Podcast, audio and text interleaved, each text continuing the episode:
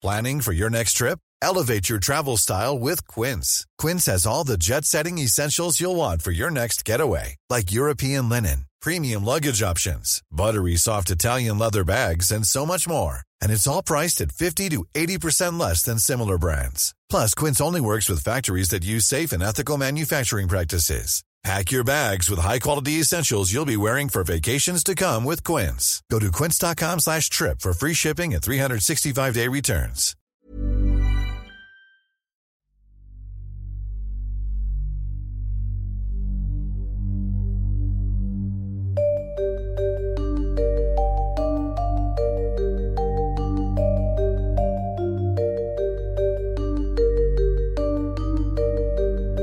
This is intercepted.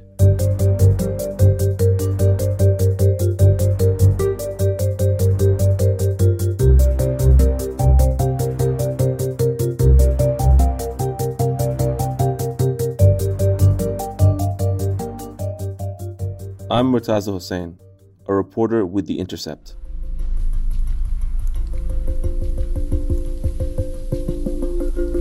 In 2014, the Islamic State also known as ISIS or Daesh, was advancing in Iraq. In another major story tonight, Baghdad is close to being encircled by the Islamic terrorist group known as ISIS. Much of Anbar province to the west and part of Diyala province to the northeast have fallen. As ISIS seizes Tal Afar, another major city in Iraq, the terrorists possibly gaining control over its army base, which would mean more armoured vehicles, weapons, and ammunition up for grabs. Some of the weaponry provided by the US. As the Islamic State continued to take land in Iraq, the country was in shambles. Just three years earlier, the US had pulled its last soldier from the country after the eight year war and occupation that also destabilized the country. As Iraq was falling to ISIS, the Prime Minister of Iraq, Nouri al Maliki, and his military were facing allegations of widespread corruption. Protesters were demanding he resign.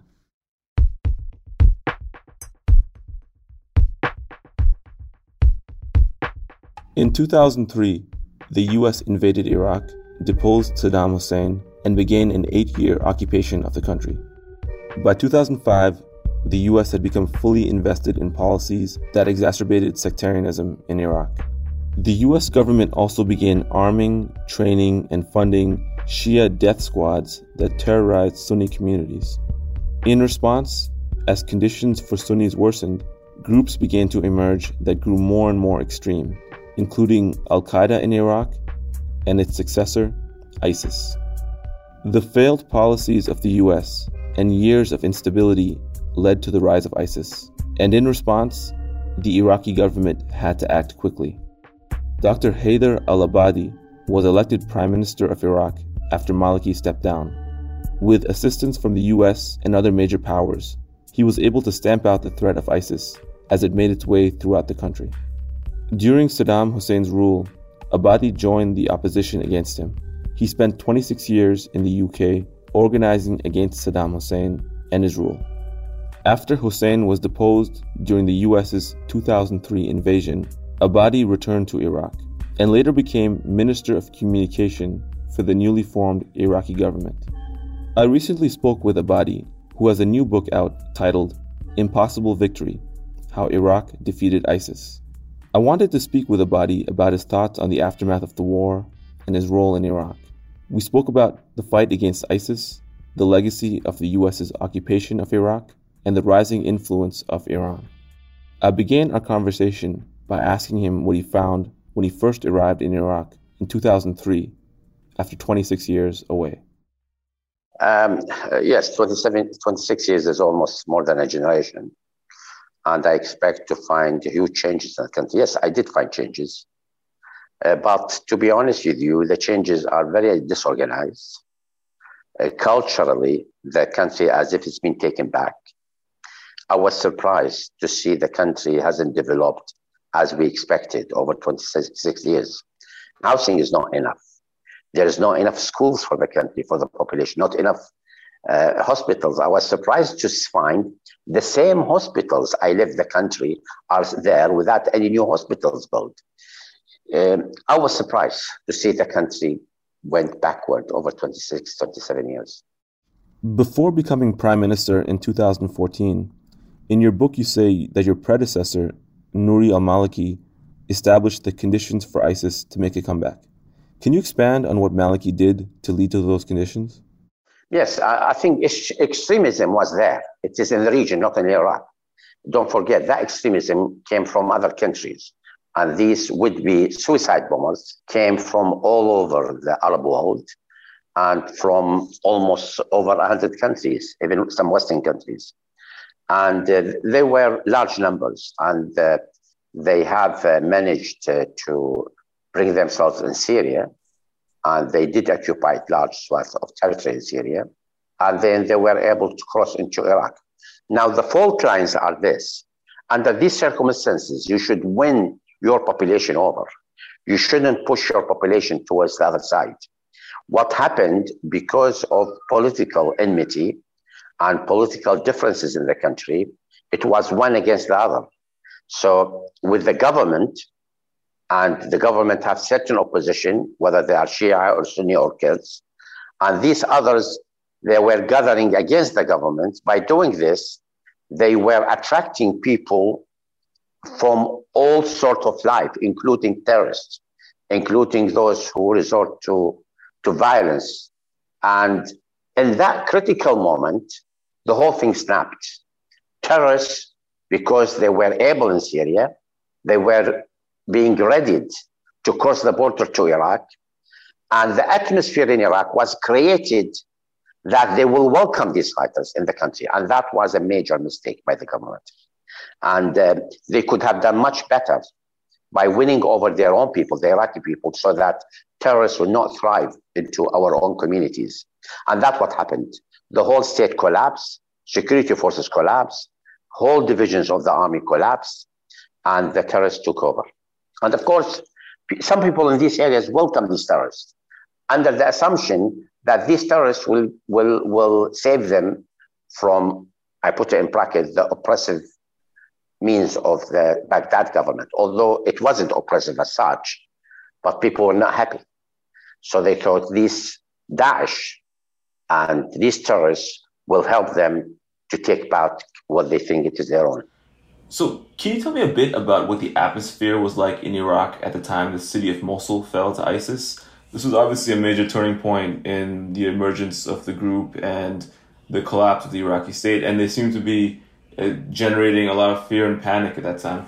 You were prime minister. What did you witness in the country when this was happening? Well, A, the morals of the army and our other security forces were so low. Uh, they don't have the motive to fight. The whole thing collapsed. Uh, they saw that uh, they were supposed to defend their population, but the population turned against them.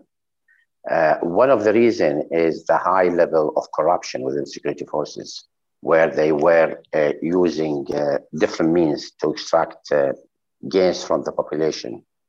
And that was one of the major reasons security forces thought they are not welcomed by their own constituents, by their own population, and whole divisions of the army collapsed, including the federal police, local police. And uh, morally, I found many commanders, they tell me, sir, we cannot present ourselves in front of the people. At checkpoints, we, we try to hide our, our ranks uh, because people will curse us when they see us with ranks and they, they will accuse us of humiliating the country and letting them down. So it, it was very, very difficult situation. A, you have to bring the morals of the fighting force back. B, you have to make the public, the, the public aware that they should support the fighting force. Otherwise, we don't have any means of winning this war against the terrorists. And see to be fair with the population. The population must believe in you as a government. You are serving them.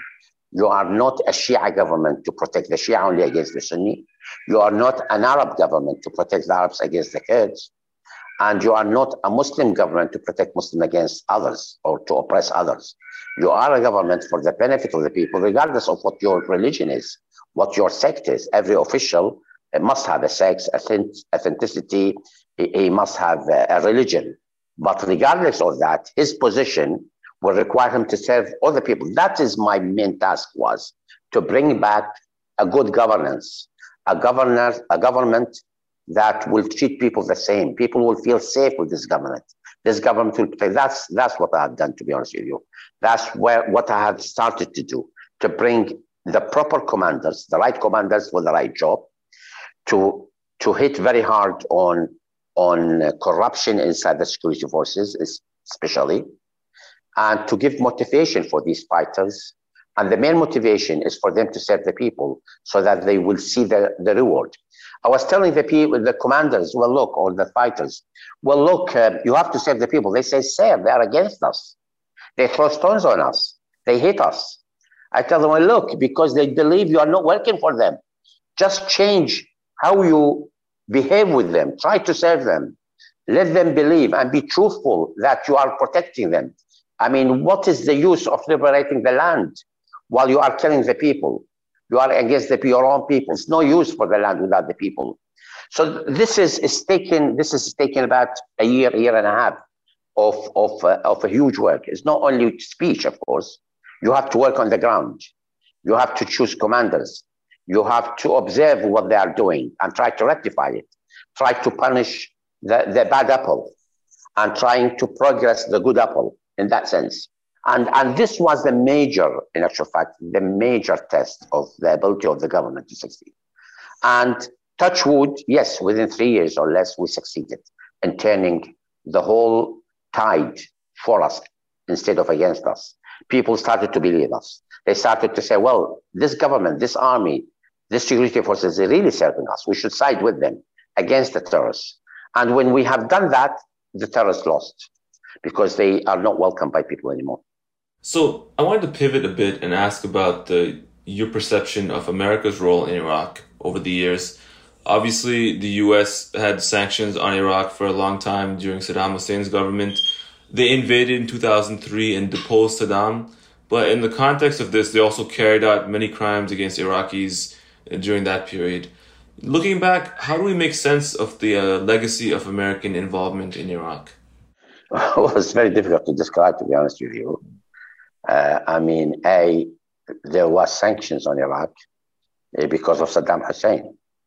Saddam Hussein was removed and Iraq was occupied by the US, but not all sanctions were lifted. That's, uh, I mean, to me, is odd. Well, the regime has gone and the country is under your control. Why don't you lift all the sanctions?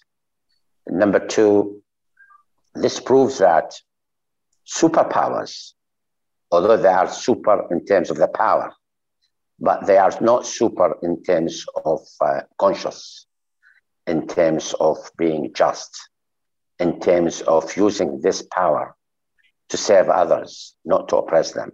This is very unfortunate. Yes, it is a superpower, but it uses superpower to kill innocent Iraqis. Not they're not not being careful not to kill Iraqis.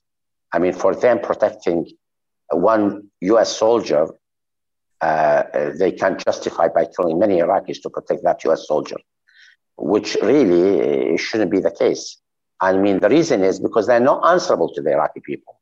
If a US soldier committed a mistake or a crime, it's not answerable in the country, in the judiciary of the country. They're not, even their politician is not answerable to the Iraqi people. They are answerable to the American people. And I think this is a major, to me, to me, a major blunder by the U.S. administration in putting Iraq under occupation. They shouldn't have done that. Uh, I think they thought uh, maybe they thought they have the ideal army who are like angels and they will rebuild the country, but they didn't do that.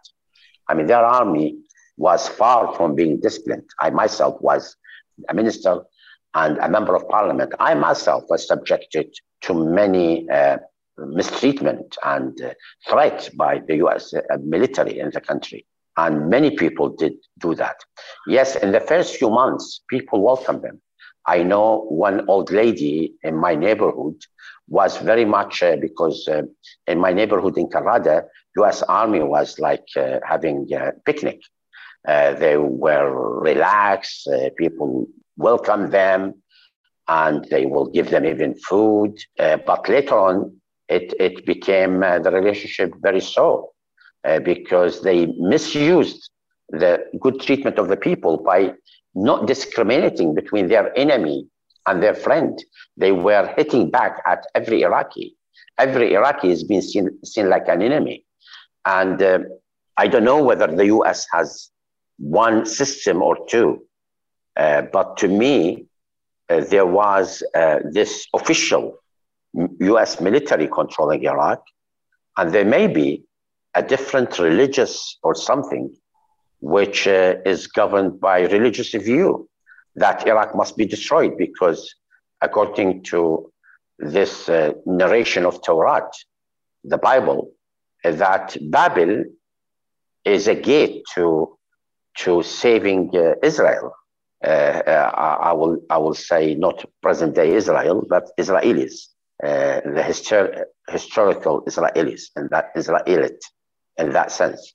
And maybe there is this religious elite within the administration, within the whole apparatus of the US, who misguided the US operation in Iraq to this end by damaging and bringing down the country and disintegrating it in their belief that uh, uh, this will serve their aim to bring the savior back, the, the Messiah back, to prepare the ground for the Messiah. And I think you find a lot of uh, thinking behind this.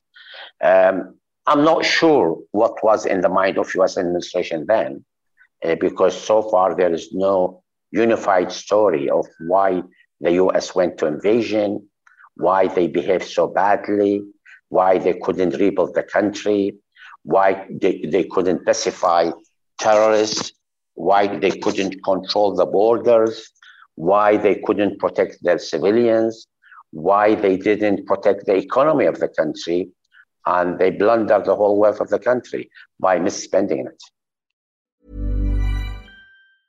Cool fact a crocodile can't stick out its tongue. Also, you can get health insurance for a month or just under a year in some states. United Healthcare short term insurance plans, underwritten by Golden Rule Insurance Company, offer flexible, budget friendly coverage for you. Learn more at uh1.com. Planning for your next trip? Elevate your travel style with Quince. Quince has all the jet setting essentials you'll want for your next getaway, like European linen, premium luggage options, buttery soft Italian leather bags, and so much more and it's all priced at 50 to 80% less than similar brands. Plus, Quince only works with factories that use safe and ethical manufacturing practices. Pack your bags with high-quality essentials you'll be wearing for vacations to come with Quince. Go to quince.com slash trip for free shipping and 365-day returns.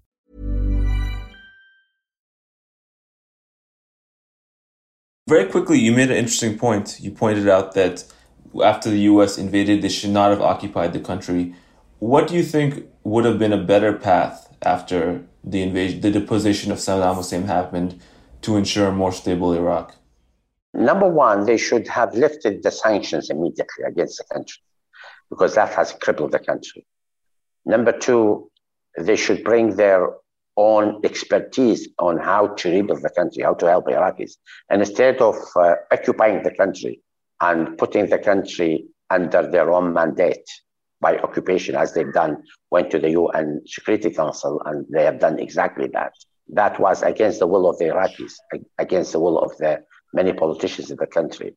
They should have it have handed over the, the responsibility for interim government, and that government should be able to run the country. It should run by Iraqis, uh, but they have pushed very hard for their own agenda, whatever the agenda was but definitely the agenda was didn't didn't produce good results.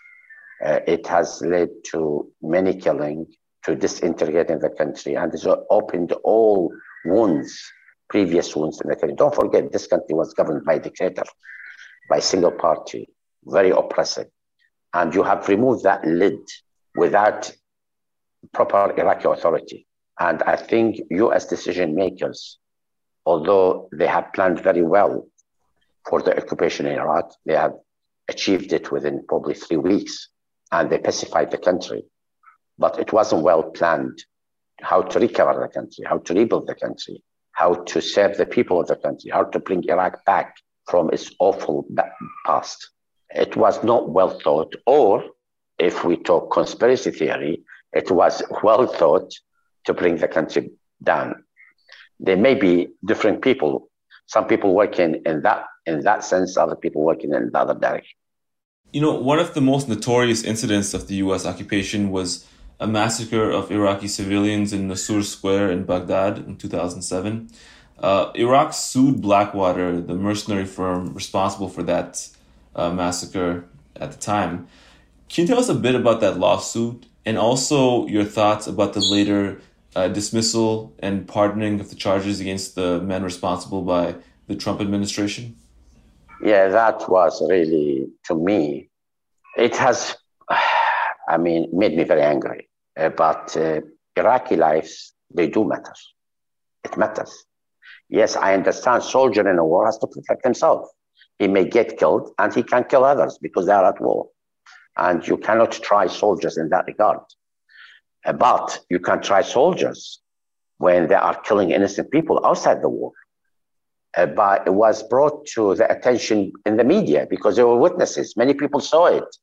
But I can assure you, there were many other incidents where innocent people were killed, but there were not enough witnesses. The media didn't witness it. And uh, of course, it was not covered. So, you know, Iraq survived the US invasion, it survived ISIS, but in doing so, a lot of political power and control over militias was actually delegated or obtained by a neighboring power, in this case, which was Iran. Uh, you know, a few years ago, The Intercept actually reported on a cache of secret documents from the Iranian Ministry of Intelligence that were about Iraq, and they showed a high level of infiltration of Iraqi institutions by pro Iranian groups. Can you speak a little bit about the impact of Iranian influence on Iraq and Iraq's political independence? Well, to me, to be, I'm not surprised because don't forget, I think if you go back to uh, for, for the history between the Persian Empire and uh, the, the Ottoman Empire, who was controlling Baghdad, and even before that.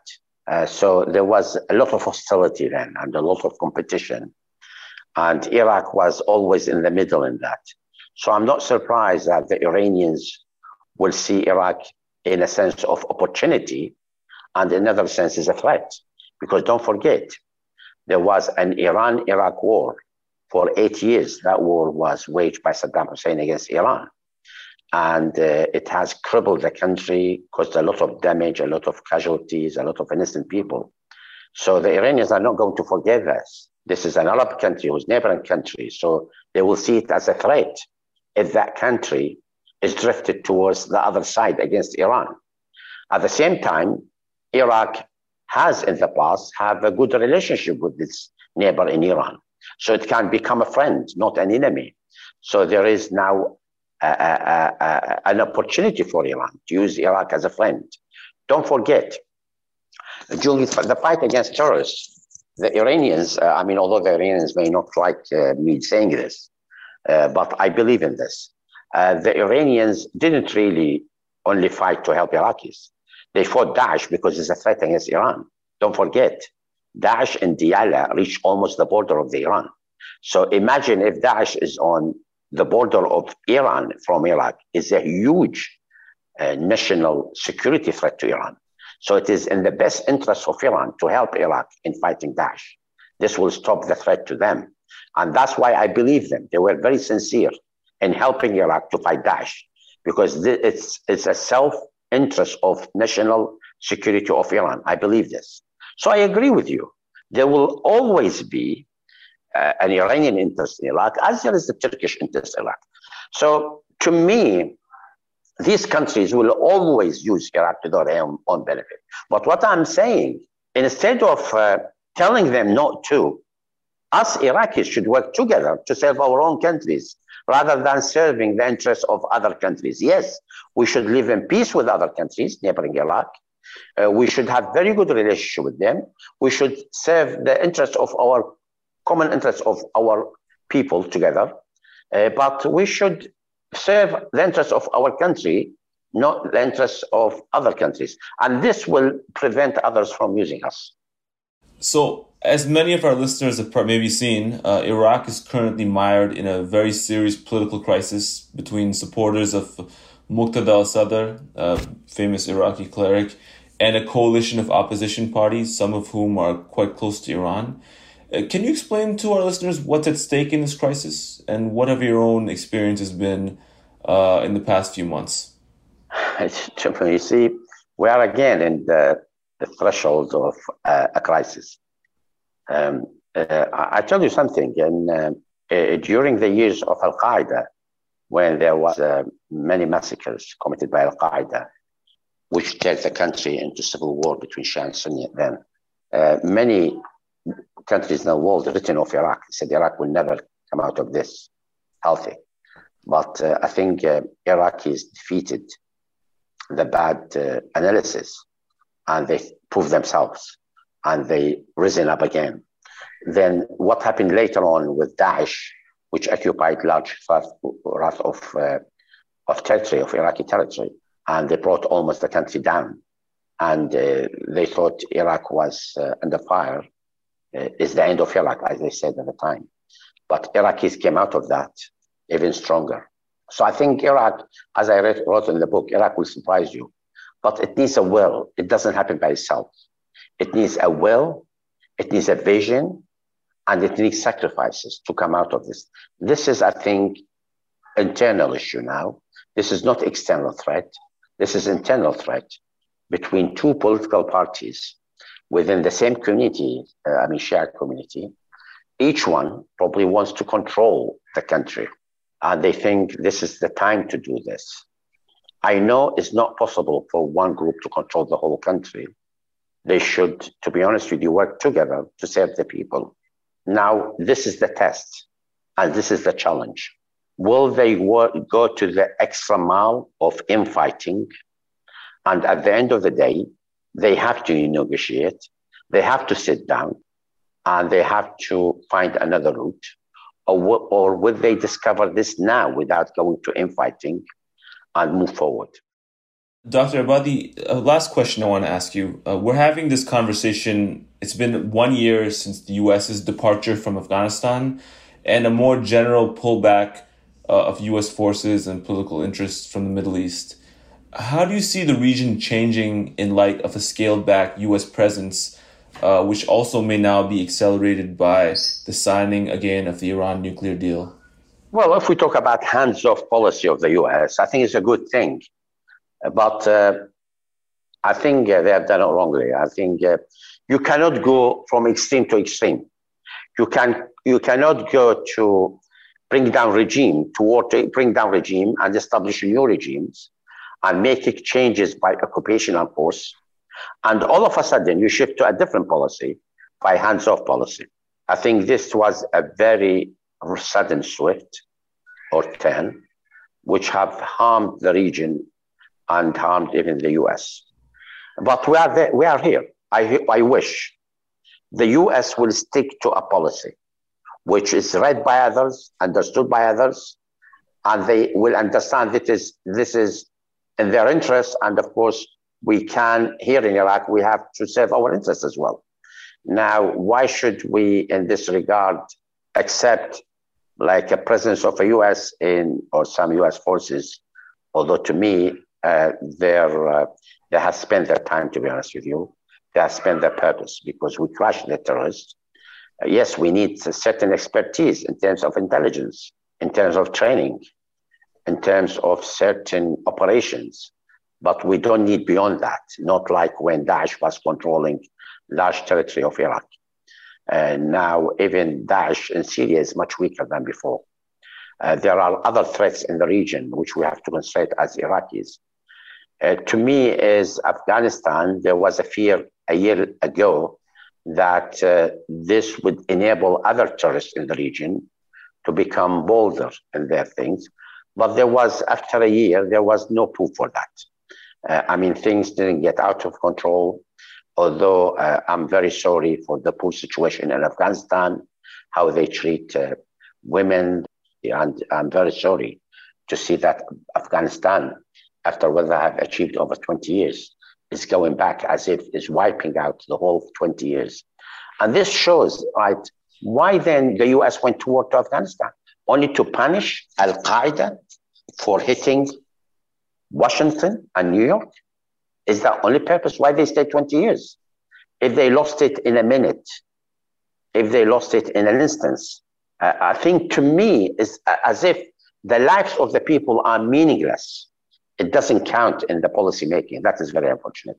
I mean, what what messages are we going to, to send to the new population, the new generation? Well, we don't care about human lives. We don't care about values. To me, this, this is completely wrong. Thank you so much, Dr. El for, for speaking with us today. Thank you. And that's it for this episode of Intercepted. Follow us on Twitter at Intercepted and on Instagram at Intercepted Podcast. Intercepted is a production of First Look Media and The Intercept. Jose Olivares is lead producer. Supervising producer is Laura Flynn. Roger Hodge is editor in chief of The Intercept. And Will Stanton mixed our show. Our theme music, as always, was composed by DJ Spooky. If you'd like to support our work, go to theintercept.com slash join. Your donation, no matter what the amount, makes a real difference. If you haven't already, please subscribe to Intercepted and definitely do leave us a rating or review. It helps people find us. If you want to give us feedback, email us at podcasts at theintercept.com. Thanks so much. Until next time, I'm Murtaza Hussain.